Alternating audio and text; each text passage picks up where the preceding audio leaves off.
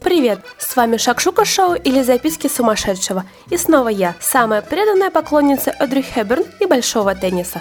Розенберг. Все это, конечно, суета.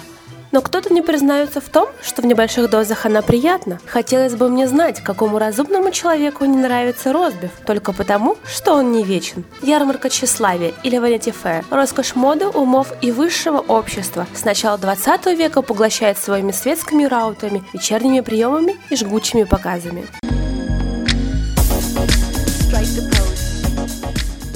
Во время Первой мировой войны и в 20-е годы Vanity Fair стал законодателем мод, точнее модного образа жизни. Под руководством легендарного главного редактора Фрэнка Краулиншильда журнал публиковал репродукции произведений современного искусства от Пабло Пикассо до Константина Бранкузи, от героев комедии Дель до художественного объединения мира искусства. Не обходили стороной великих американских и британских авторов эпохи Гертруда Стайн, Томас Эллиот и другие апостолы времени.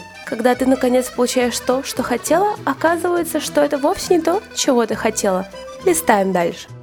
Как много они от нас скрывают, женщины, как они бдительны, когда кажутся нам простодушными и доверчивыми, как часто их ангельские улыбки, которые не стоят им никакого труда, оказываются просто-напросто ловушкой, чтобы подольститься к человеку, обойти его и обезоружить. Так и непростые времена приостановили выпуск журнала «Великая депрессия».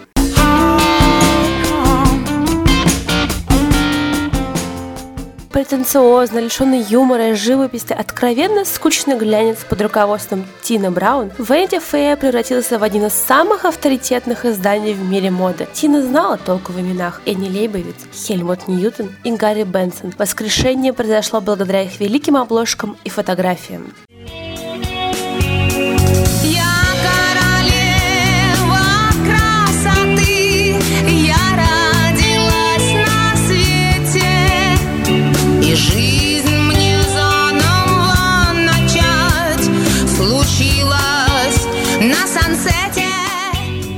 За этот долгий период существования журнала на обложках мы смакуем иллюстрации художников-авангардистов, вплоть до образов принцессы Дианы, сногсшибательного Дэвида Боя и скандально беременной Дэми Мур. 83 год. Нынче модная хипстерская тема. Вытянутые ножки в цветных носочках на фоне воды. Вот откуда корни. Мои любители Инстаграма.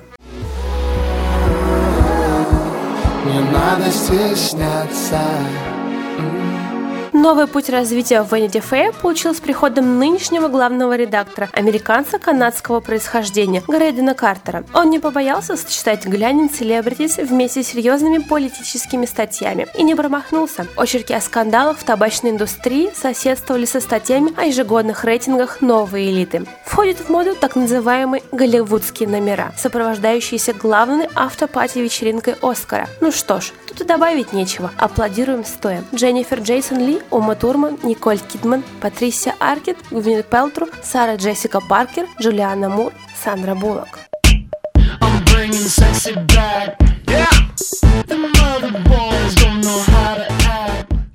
Очередной голливудский спецвыпуск увидел свет в 2003 году. На обложке Том Хэнкс, Том Круз, Харрисон Форд, Джек Николсон, Брэд Питт, Хью Грант и Мэтт Деймон. Не триумф ли это?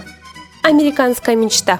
Режиссер и дизайнер том Форд был приглашен как арт-директор очередного голливудского номера, но с эксцентричной Энни Лейбовиц спорить бесполезно. На обложке мы видим обнаженную Скарлетт Йоханссон и Керу Найтли, а рядом в костюме с закрытыми глазами сам Том Форд. Заварив смачный какао, включив секреты Карла Лагерфельда или высокую моду. В год синие деревянные лошади ждем новых интриг – красивых тел и подиумных открытий. Услышимся!